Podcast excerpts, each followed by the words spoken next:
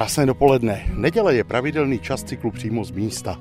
A nejinak tomu bude i tuto neděli a dnešním dílem vás bude provázet Mirek Kobza. Využijeme ještě posledních pěkných dnů eh, končícího teplého období a vydáme se do půvabných lesů kolem Vidnavy. Ale ku podivu nebudeme obdivovat přírodu živou, ale spíše přírodu neživou a také to, jak i naši předkové a možná i my v budoucnu umíme a uměli jsme dobývat. My se totiž vypravíme na místo, kde se na Vidnavsku, dá se říct, už více než 200 let těžili kaolínové hlíny. To je materiál, který je velmi zajímavý nejenom pro výrobu nějaké ozdobné keramiky, ale používal se také například pro výrobu žáru vzdorných materiálů. A to je právě případ eh, tady Vidnavska, kde vznikla dokonce továrna, bohužel dnes už ležící v troskách. A je to také případ, o kterém se v poslední době začalo mluvit právě v souvislosti s tím, že možná dojde k obnově této těžby. No a koho jiného požádat o to, aby nám vysvětlil, jak to tady s tou těžbou bylo, než geologa vlastivědného muzea Jesenická, pana Martina Hanáčka. Dobrý den. Dobrý den. Tak my se nacházíme za místní Vidnavskou střelnicí v lese. Já se přiznám, že vím, že tady Kaolínka je.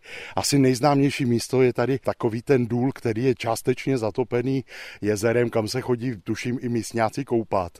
Ale my jsme se posunuli kus dál. Vy jste říkal, že vlastně ta prapůvodní těžba začala tady. Než se k tomu ale dostaneme, jak se vlastně dostal kaolín sem na Vidnavsku? Kaolín je vlastně chemicky zvětralá žula, je to tedy žula z žulovského plutonu, která během eh, starších třetihor, během teplého humidního klimatu se chemickým rozkladem živců změnila z pevné tvrdé horniny na měkký plastický kaolín. Došlo k rozkladu tedy těch živců, které tvoří 60% vlastně masy té horniny. To je docela zajímavé, když si představíme, jak je jesenická žula tvrdá. Kdo s tím někdy dostal do hlavy, tak ví, že to opravdu bolí.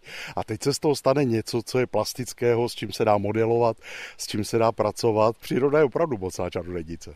No v tomto případě samozřejmě. Ty živce se rozložily na jílový minerál kaolinit a výsledkem je v podstatě hmota, která má plastický charakter a poté, co se z ní vypláchnou e, ty nerozložené součásti, jako třeba křemen, poskytuje velmi kvalitní keramický díl pro jakoukoliv žáru vzdornou výrobu.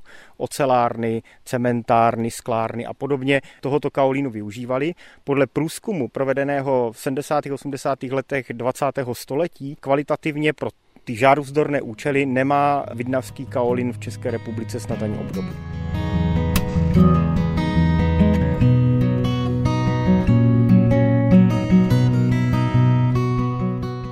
Musím říct, že jsem si vždycky myslel, že to nějak souvisí s ledovcem. My jsme v krajině, která byla zaledněná, ale vy jste říkal, že to je spíš problém pro tu těžbu těch hlín. Ledovcové uloženiny kaolin překrývají, zejména tady v té nejvýchodnější části v blízkosti Laclovy kaple, ale po celé ploše i pod tou novou jámou, kde je ten chráněný dub.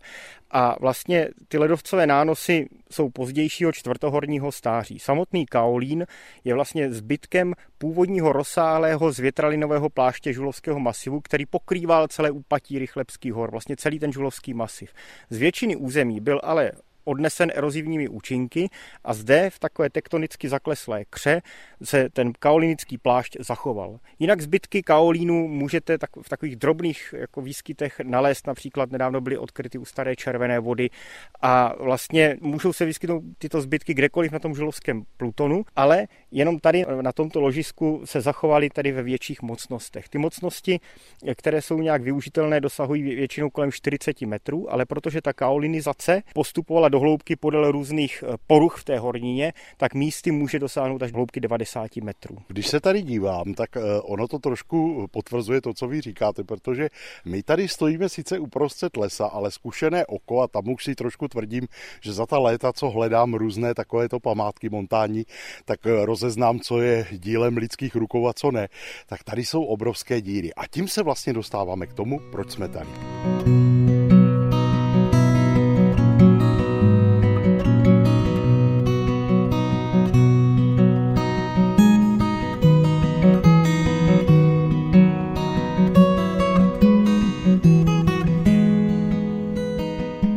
Místa dnes po stopách kaolínu a jeho těžby na Vidnavsku s geologem Vlastivědného muzea Jesenicka Martinem Hanáčkem. Už jsme říkali, že jsme se dostali tady do lesa kousek od Vidnavy a už jsem také naznačoval, že jsme vlastně tady objevili spoustu stop té bývalé těžby. Já jsem si vždycky opravdu myslel, že se tedy kaolín těžil jenom v těch dvou jamách, právě jak jste říkal, jak je to jezero a vlastně vedle je hned taková další jáma, ale vy jste mě vyvedl z omilu, že ten úplně prapůvodní počátek těžby zasahuje právě sem kousíček od té Laclovy kaple, o které ještě bude řeč. Proč právě tady? Celé toto území patřilo statku Sorgau na území Dolní Červené vody a zde už od 20. a 30. let 19. století jsou zmínky o těžbě keramické hlíny právě v místech, které podle historických map jsou zhruba 100 metrů od té dnešní Laclovy kaple. A jak jste zmiňoval, to místo s tím jezerem, to je součást takzvané staré kaolínové jámy, což je největší povrchový důl tady na úpatí Rychlebských hor. To jezero zaujímá jenom její západní část. Ta jáma má celkově délku kolem 300 metrů a sahá právě až do vzdálenosti zhruba 100 metrů od té Laclovy kaple. Většina její zarostlá dneska už přes 100 let vzrostlým lesem. Poté, co Anton II. Lacl koupil ten statek Sorgau, tak v roce 1869 tady v nějakých těch původních malých těžebnách začal pravidelnou těžbu v té takzvané staré jámě. Ta těžba pokračovala až do roku 1924. Jelikož ta skrývka, která překrývá kaolin, byla poměrně mocná, tak se pak těžební aktivity, to už vlastně bylo v režii firmy Stella, která později důl i továrnu odkoupila, otevřeli tu dnešní novou kaolinovou jámu nezatopenou, tu otevřeli v roce 1921. Tam ta skrývka byla tenčí a zároveň si k ní směrem od vlastně Vidnavské střelnice vykopali, dneska se říká tunel, ale ona to původně byla štola, která vedla pod tu novou jámu a s vyslou štolou ze dna té nové jámy ti dělníci házeli ten kaolín do těch vláčků vlastně ze zhora. A teprve až když v průběhu těžby byla hloubka té štoly prokopnuta, tak vlastně vznikl tunel se dvěma vyústěními. Takže to, co se říká Vidnavský tunel, tak vlastně původně byla opravdu štola. Já musím říct, že podobně se to vlastně používalo, tuším, že v Zlatých horách. Právě při těch uh, různých jakoby exploatacích, že se kopaly jakoby štoly, které vedly na nejnižší místo a potom z vrchu se tam sypala ta hmota právě, aby se s ní nemuselo moc nakládat. Já vás ale ještě poprosím, my když jsme si tady povídali, vy jste říkal, že vlastně sice Laclové stojí u počátku, řekněme, průmyslového využití kaolínu, ale že jsou tady vlastně zmínky zmínky v historii o využití zdejších a teď řekněme keramických hlín už dávno předtím. Ano, ty první zmínky pocházejí z roku 1786, kdy se měly jakési keramické hlíny z Javornicka eh, zpracovávat v Bernarticích ale není už jasné, jestli to byl kaolín z Vidnavska nebo některé jíly, které se těžily od uh, poloviny 19. století u uhelné dnešním zatopeném dole Pelnář. To není jasné. Ale další zmínky, které se vztahují už vyloženě tady k tomu území mezi Vidnavou a Starou červenou vodou, pocházejí z let 1826 a 1836 a na historických mapách z roku 1836 je dokonce v těchto místech, kde stojíme, to znamená na tom východním okraji staré kaolínové jámy, kousek od té Laclovy kaple, zakreslen symbol pro kamenolom, což pravděpodobně to bylo to původní hliniště.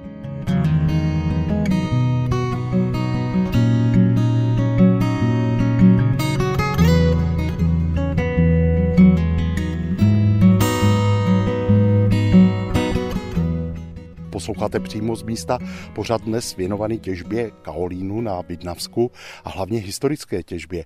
My jsme eh, s Martinem Hanáčkem, geologem Vlastivědného muzea Jesenicka, už zmínili, že se nacházíme u takzvané staré kaolínové jámy. To je místo, které ani možná spousta místních netuší, že vlastně bylo eh, u počátku té těžby. A protože my jsme si to tady před chvilkou prošli, tak musím říct, že jsem byl velmi překvapen, že se tady jednak vyskytují dva druhy kaolínu, ten bílý bílý, který všichni asi tak jako známe. Ale pak je tady i kaolín červený, což jsem nevěděl, že existuje, i když vy jste říkal, že vlastně daleko běžnější. A vy už jste zmiňoval, že vlastně tady jsou velké překryvné eh, vrstvy. To znamená, že ten kaolín sice má velkou mocnost, ale na druhou stranu to, co je nad ním, má ještě větší mocnost místy.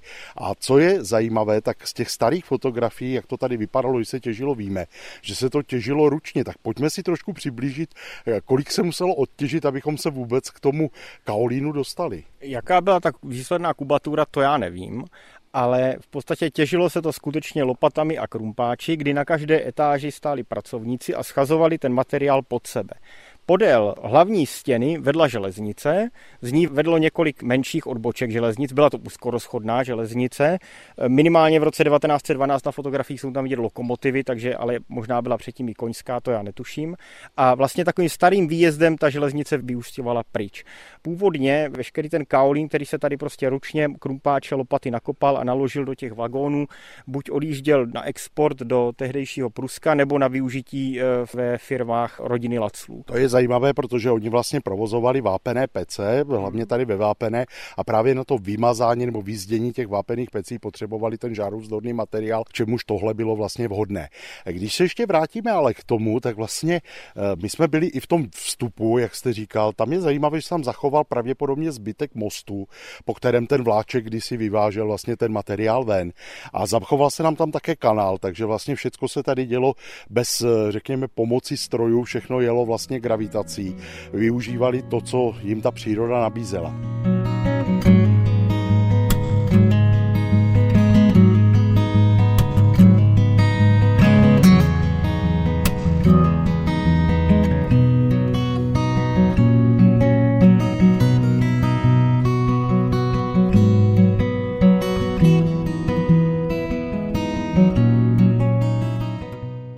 Se podíváme na ten odbyt, kromě tedy laclovských zařízení jste říkal, že vlastně většina mířila do Pruska. Konec konců, já pokud jsem četl nějaké články, které se týkaly těch současných záměrů, tak i tam se počítá, že by se velká část vlastně zdejšího kaolínu vyvážela ven. Takže vlastně, když to řeknu, to omezení těžby, protože k němu došlo vlastně i třeba po vzniku republiky, bylo vlastně způsobeno hlavně tím, že se jakoby přetrhaly ty vazby. Ono k tomu omezení došlo až po roce 19 1945, kdy zanikly ty původní ekonomické vztahy mezi, mezi vlastně tím sudeckým pohraničím a tehdejším Německem. A to nové uspořádání takovou výměnu surovin a zboží neumožňovalo.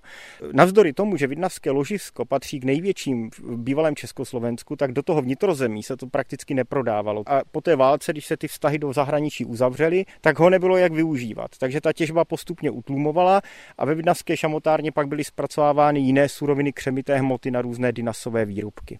Vlastně plavírna kaolínu, která umožnila ten kaolínový díl vyčistit od těch nerozložitelných částí, tak eh, byla zavřena ve Vidnavské šamotárně v roce 1956. A když se podíváte i na staré letecké snímky, tak vidíte, že to už se těžilo jen v té nové jámě, už to bylo jen velmi sporadické. Takže ten útlum té těžby eh, souvisí s politickými událostmi. Kdyby k těm nedošlo, tak by prostě ta těžba pokračovala dál, až by přirozeně nějak skončila. Dneska by tady prostě bylo nějaké obrovské jezero nebo něco podobného.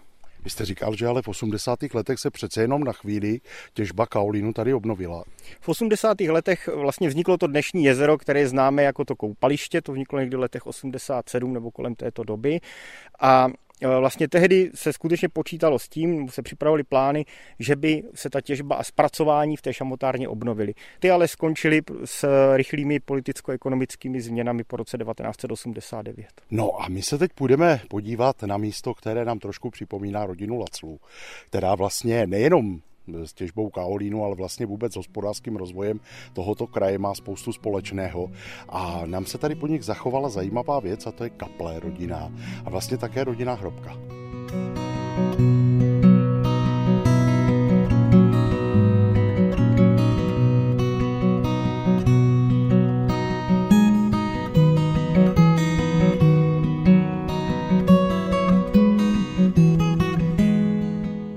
Posloucháte přímo z místa Českého rozhlasu Olomouc dnes z Vidnavska, kdy si povídáme o historii a současnosti a možná také budoucnosti těžby kaolínu tady v této oblasti.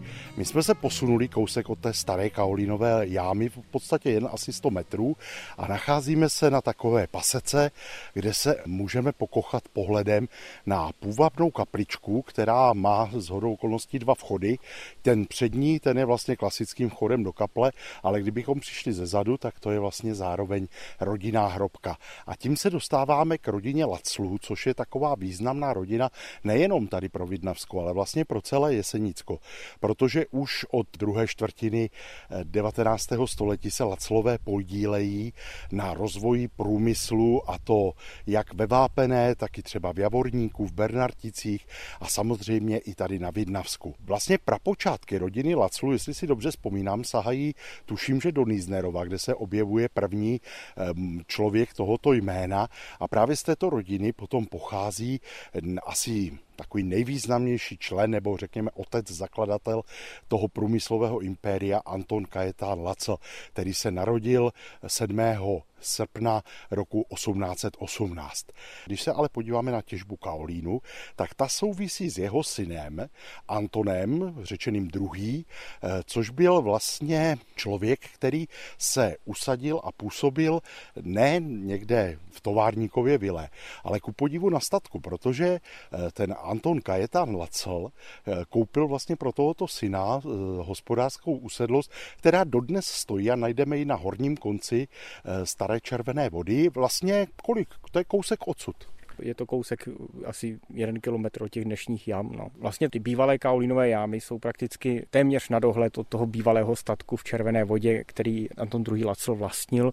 Tam za tím statkem byla taková vyhlídka a už v těch dobových zmínkách, ještě předlaclovských z toho roku 1836 je zmiňováno, že na úpatí té vyhlídky, což jsou tady ty pahorky vlastně nad tou kaplí, existovaly ty těžebny toho lokálního jílu. Tehdy to byla taková v podstatě zemědělská krajina s políčky, loukami, stromořadím nimi s výhledem pravděpodobně přes nezalesněnou krajinu vlastně až někam do Vidnavy. No a tehdy vlastně už od těch 30. let 19. století tam ti vlastně dělníci kopali tu keramickou hlínu, kterou pak od roku 1869 stabilně těžili pro tedy využití pro rodinu Laclu.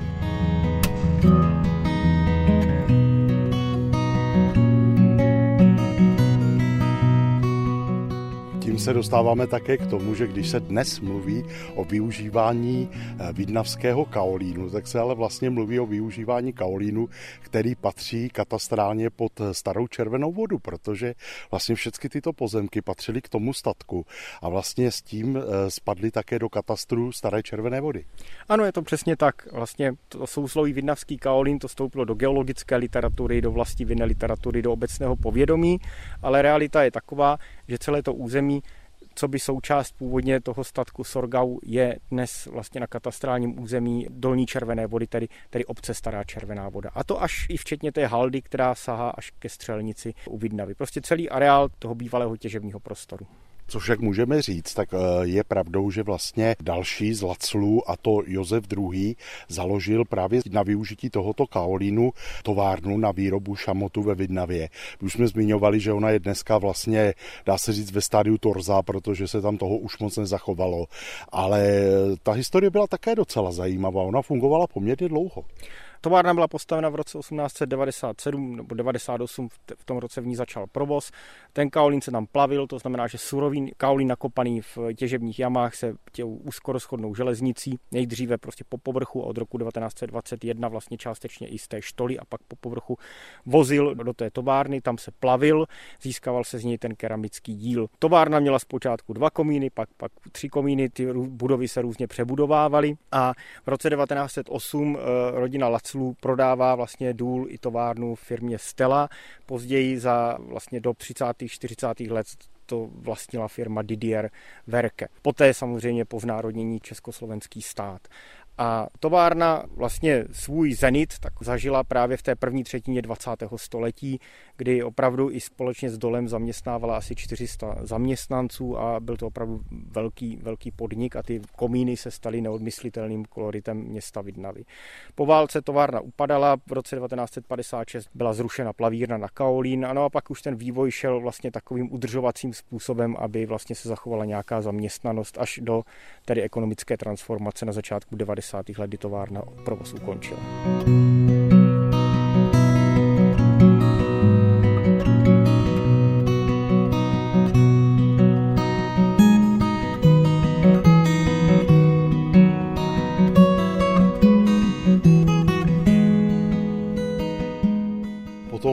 Chátrala, rostlo tam kde co, stala se takovým Sherwoodem vidnavským. Nebo vlastně velké kraše patří pod Vidnavu nebo pod Kraš? Ne, továrna je ve Fojtově Kraši. Že jo, já jsem si to říkal. Já vím, že tady je to složité s těmi katastrálními územími. E, takže teď se možná objevuje šance na to, že se alespoň těžba obnoví. Pravděpodobně e, továrna by se obnovovat neměla, nicméně uvažuje se s ní jako se zázemím pro to nakládání a tak dál. Tuším, že se to tak jako aspoň plánuje, i když oni ty přesné plány ještě úplně nejsou. Já je přesně neznám, ale co vím, tak tam má vlastně být překladiště na, na železnici, že má existovat nějaký dopravník, který by ten kaolín přepravoval do toho bývalého areálu a tam by se to nakládalo na železnici a odváželo pak do dalšího zpracování v Polsku. To, že vláčky jezdit nebudou, to je škoda. No skoro schodné vláčky už asi jezdit nebudou. No. Bude místo nich dopravník. tak eh, vraťme se ještě na tohle místo, protože ono je docela zajímavé. Eh, dá se sem dojít po naučné stezce, po stopách Kaolínu a mimo jiné tedy se můžeme podívat i z té druhé strany a tam najdeme tu hrobku, kde je vlastně pohřben jednak ten Anton II. se svou manželkou Anou a také druhorozený syn Emil, což byl notář, který ale nepůsobil tady na Jesenicku a e, vlastně e, je to taková ukázka, že ti Laclové opravdu v tomto kraji nejenom, že se narodili, ale že tady také chtěli spočnout. E, kromě toho není to teda jediná hrobka Laclů, protože další tuším, že je v Bernarticích na Hřbitově a další je tuším taky v Javorníku u kostela povýšení svatého kříže. Takže je vidět, že opravdu rodina Laclů byla hodně rozvětvená. No a může to být takové pěkné zakončení té naší cesty po Kaolínu. Vy jste říkal na závěr, že vlastně vždycky ten kaolín se začal těžit v době, kdy se ustálily poměry, kdy vlastně všecko se jakoby uklidnilo, lidem se řekněme trošičku začalo dařit, zdálo se, že bude klid a mír a v té chvíli prostě se vyplatilo těm podnikatelům investovat do toho, aby se ten kaolín těžil. No myslím si, že spousta lidí by s vámi nesouhlasilo, že to je zrovna tahle doba, nicméně asi to začíná. No vždycky ta těžba probíhala vždycky pokud tady byly nějaké stabilní ekonomické vztahy do zahraničí. Veškerý ten export směřoval do zahraničí. A to bylo za Rakouska a Uherska a později i za první republiky. Naopak po roce 45 přišel zlom koncem komunistické éry se ta těžba měla obnovit, protože to ložisko bylo ložisko je opravdu hodnotné, co se týče využití. No a dneska po 30 letech takového prostě vývoje eh, těžko předvídatelného, který uplynul, jsou tady ty poměry opět stabilizované, to znamená, že ten zájem o surovinu prostě roste. Ta surovina tu nepopiratelnou kvalitu má říká geolog vlastivědného muzea Jesenicka Martin Hanáček, který byl dnešním průvodcem cyklu přímo z místa. Moc děkuju a naslyšenou. Já děkuji za pozvání. Pořad Českého rozhlasu Olomouc přímo z místa od Kaolínových dolů, krásných lesích kolem Vidnavy právě končí. Ze Staré červené vody nebo z Vidnavska Mirek Kobza, Český rozhlas.